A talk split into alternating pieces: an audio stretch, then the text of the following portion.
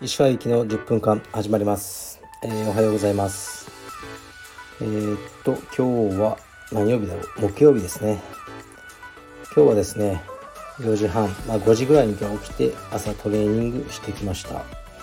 でまた息子と一緒に道場でちょっとトレーニングして幼稚園に連れてって少し仕事片付けて今ですね。今日はこれから撮影とあと取材が入ってます。はいレターいきます。いつも通勤中に聞いております。石川さんは様々なバイトを経験されているようなので、バイト時代の思い出などを聞いてみたいです。バイト仲間との忘れられない思い出や、かっここの客は絶対許さん、かっこ閉じ、と腹が立ったことなど何か記憶に残る思い出などありますでしょうか？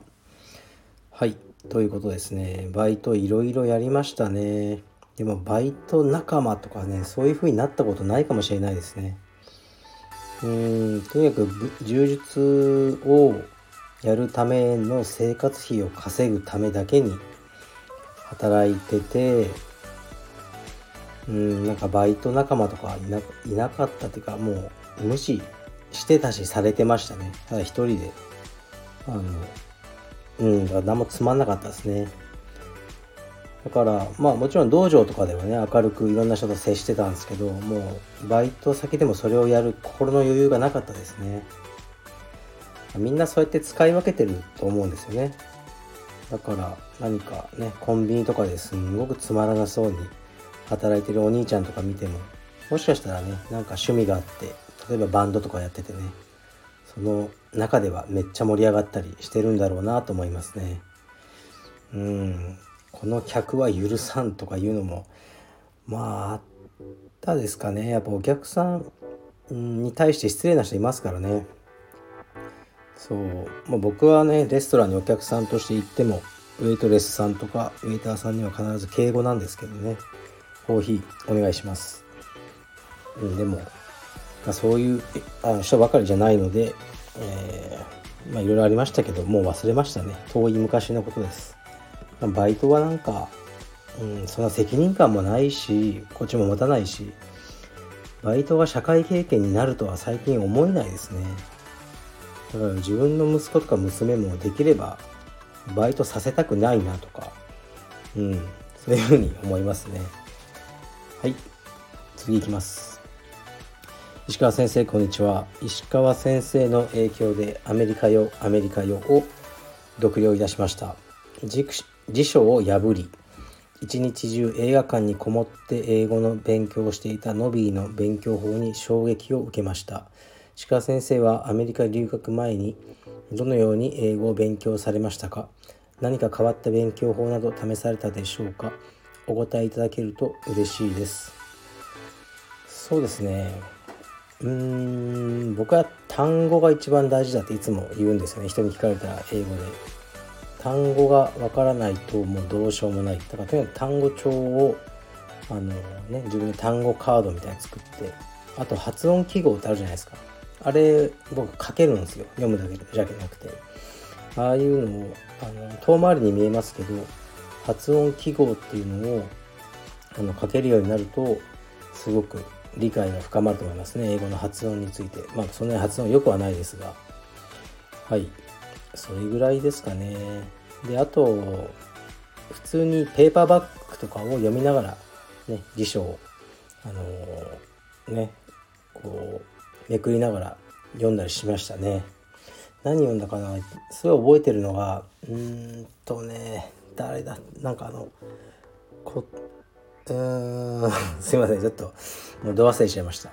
あの結構ね読んでましたね。はい。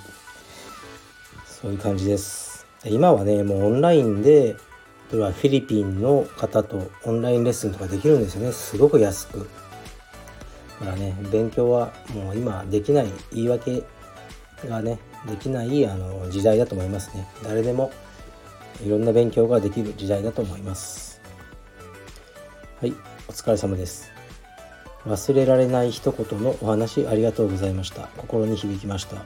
現代社会において古典宗教へ入信する人が減る一方でいくらテクノロジーが進歩しても一部の人にとっては確実に必要なものなのかもしれませんね。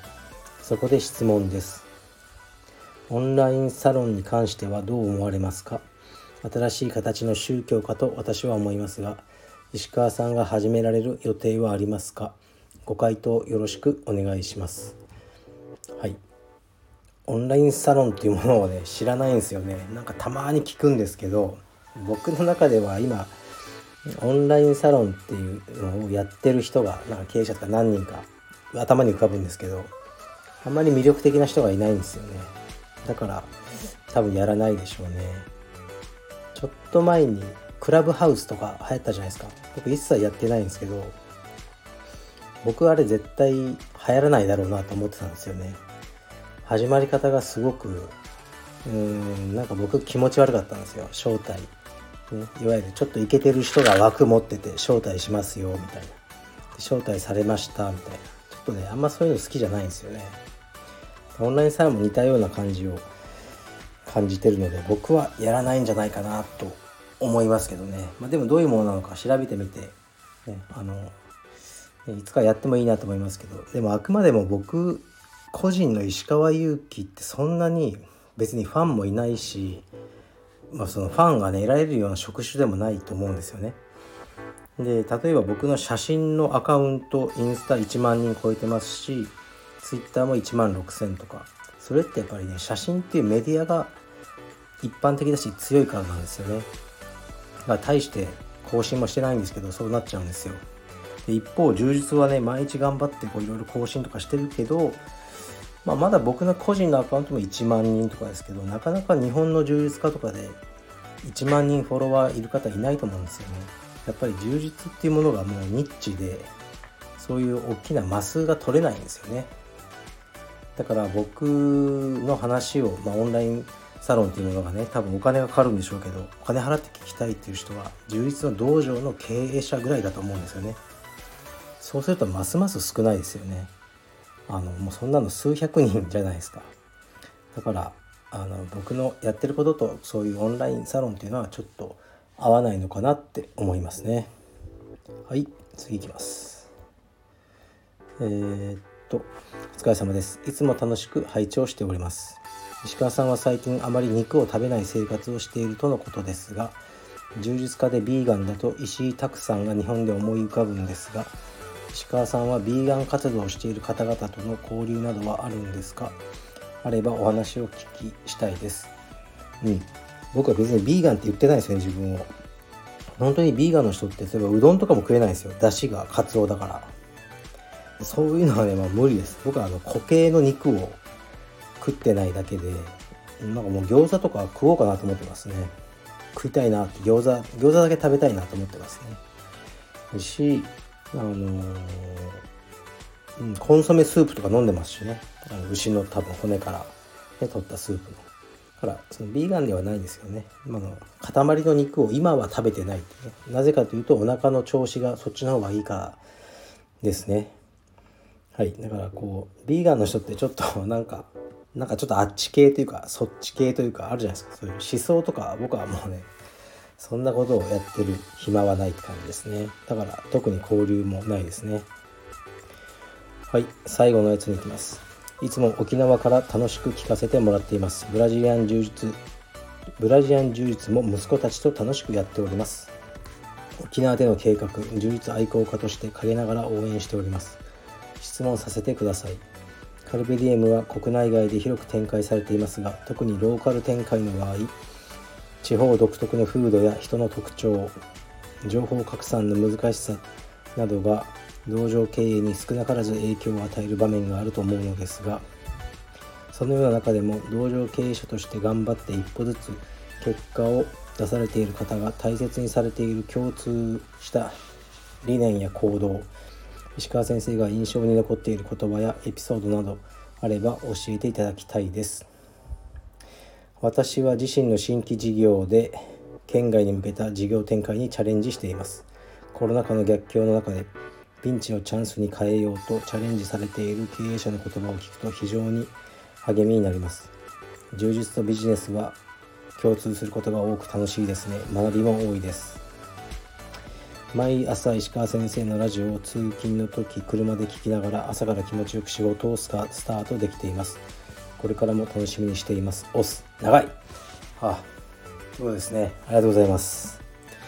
えー、っとうん地方のなんか特徴情報拡散が難しいとは思わないんですよね、まあ、SNS は平等なんで。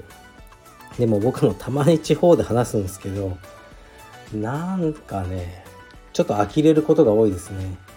地方のそのうーんなんていうんですかね。道場間の争いいさかい事とかが結構聞きますね。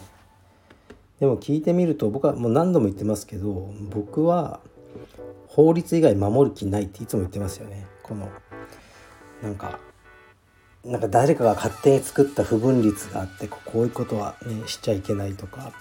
そういうのがやっぱ地方の方が多い気がしますね。血が濃いというか。もっと増えちゃえばいいんですよね。だから増えちゃえばうん。まあ具体的な話するとやっぱ地方の道場にある所属してる人で辞めたいと道場をねでもどうしても辞められないと。なんでですかって言うとやっぱその先生に言いづらいと、ね、じゃあ何されるのって言ったら何もされないと思うけどなんかすごい攻撃されると思って家に火つけられんのっていやそんなことはしないと思いますけどもうそういう話ばっかりなんですよね。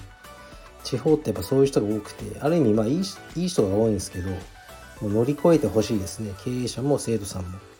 もう法律は守りましょう。それ以外はもう自由競争であの、ね、自由経済なんであの好きなことを好きなようにやって死ぬまで楽しくやる方がいいと思いますね。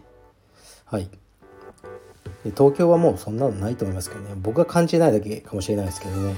僕は特にしがらみとかも何もなくやってるつもりですがどうでしょうか。でこの方がうん割と同情系。なんかね地方の方が楽なこと多いっすよでも。家賃が安いじゃないですか。僕が青山で払ってる家賃の10分の1の、ね、道場とかいっぱいありますよ。だけど会費10分の1じゃないですからね。だから地方のメリットがすごいいっぱいあるんで地方でも頑張ってるとかそういうふうには思わないですね。むしろ都内で頑張ってる。評価してください。よろしくお願いします。はい失礼します。